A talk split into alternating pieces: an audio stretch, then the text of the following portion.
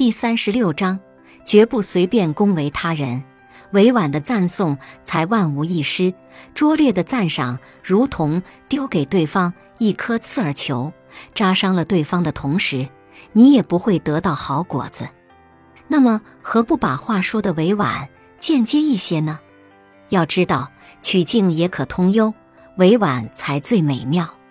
清乾隆时期和把持朝政十分的乾隆帝的心。而刘墉、纪晓岚等一众大臣，虽然也是才华横溢、一心效忠，却一直没能如何那样深得乾隆帝宠信。而反观乾隆帝的一生，我们又不难发现，乾隆帝并不是一个昏庸的君王。那么，为什么乾隆帝会如此宠信和呢？要知道答案，不妨先看看下面的小故事。当时清朝刊印二十四史。乾隆帝非常重视，常常亲自校验。乾隆帝每校对出一件差错来，就会觉得自己做了一件很了不起的事情，心中感到十分痛快。这件事被何发现了？他费尽心机，在乾隆帝容易发现的地方故意抄错几个字，来让乾隆帝校正。和珅的方法很巧妙。他不用直接去拍乾隆帝的马屁，就满足了这位帝王的虚荣心，效果也比直接拍马屁更好。一件小事就显示了和珅是如何能精准地揣测上意，对人性的把握何其准确，无怪乎能深得乾隆帝的宠信了。人人都喜欢被赞美，这是人的天性使然。所以世间就有了那么多善于拍马逢迎的人，但是能够做到像和那样拍马屁拍得不着痕迹，让对方身心舒坦，不让对方觉得是在自己面前耍心机的，却是少之又少。要知道，马屁拍得舒服，被拍者才会乖乖的听你的话。如果稍微用力过度，让被拍者感觉到你别有用心。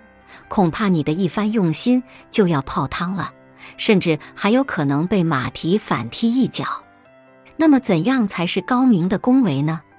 请记住，虽然谁都爱听恭维赞美的话，但是谁都不喜欢有目的的恭维。所以，请不要随随便便去恭维别人，要学会像和那样委婉、间接的赞颂，才能保证万无一失。高明的恭维不是随随便便的乱说一气，不是像个暴发户花钱那样将高帽子扔得到处都是。要知道物多必贱，赞美之词也是一样的。拍马屁要在知己知彼的情况下一拍即中，这才是高明的恭维。如果你经常拿着恭维之词像拍苍蝇那样啪啪啪的乱拍一气，这样随便的恭维。相信不但不能令对方心里舒坦，还会让对方认定你是别有居心。高明的恭维不是明目张胆的讨好，委婉间接的赞颂才能万无一失。讨好别人，而又不让对方觉得你是在讨好他，这样的恭维才会让对方觉得身心舒服，自己也不会太丢面子。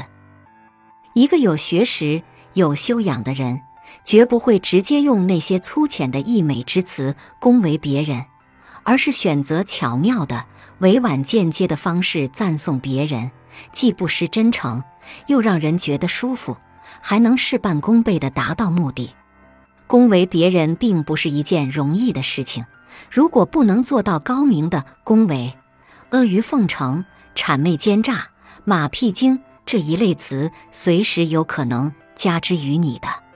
于是乎，随随便便四处恭维别人的行为，便毁坏了你的名声。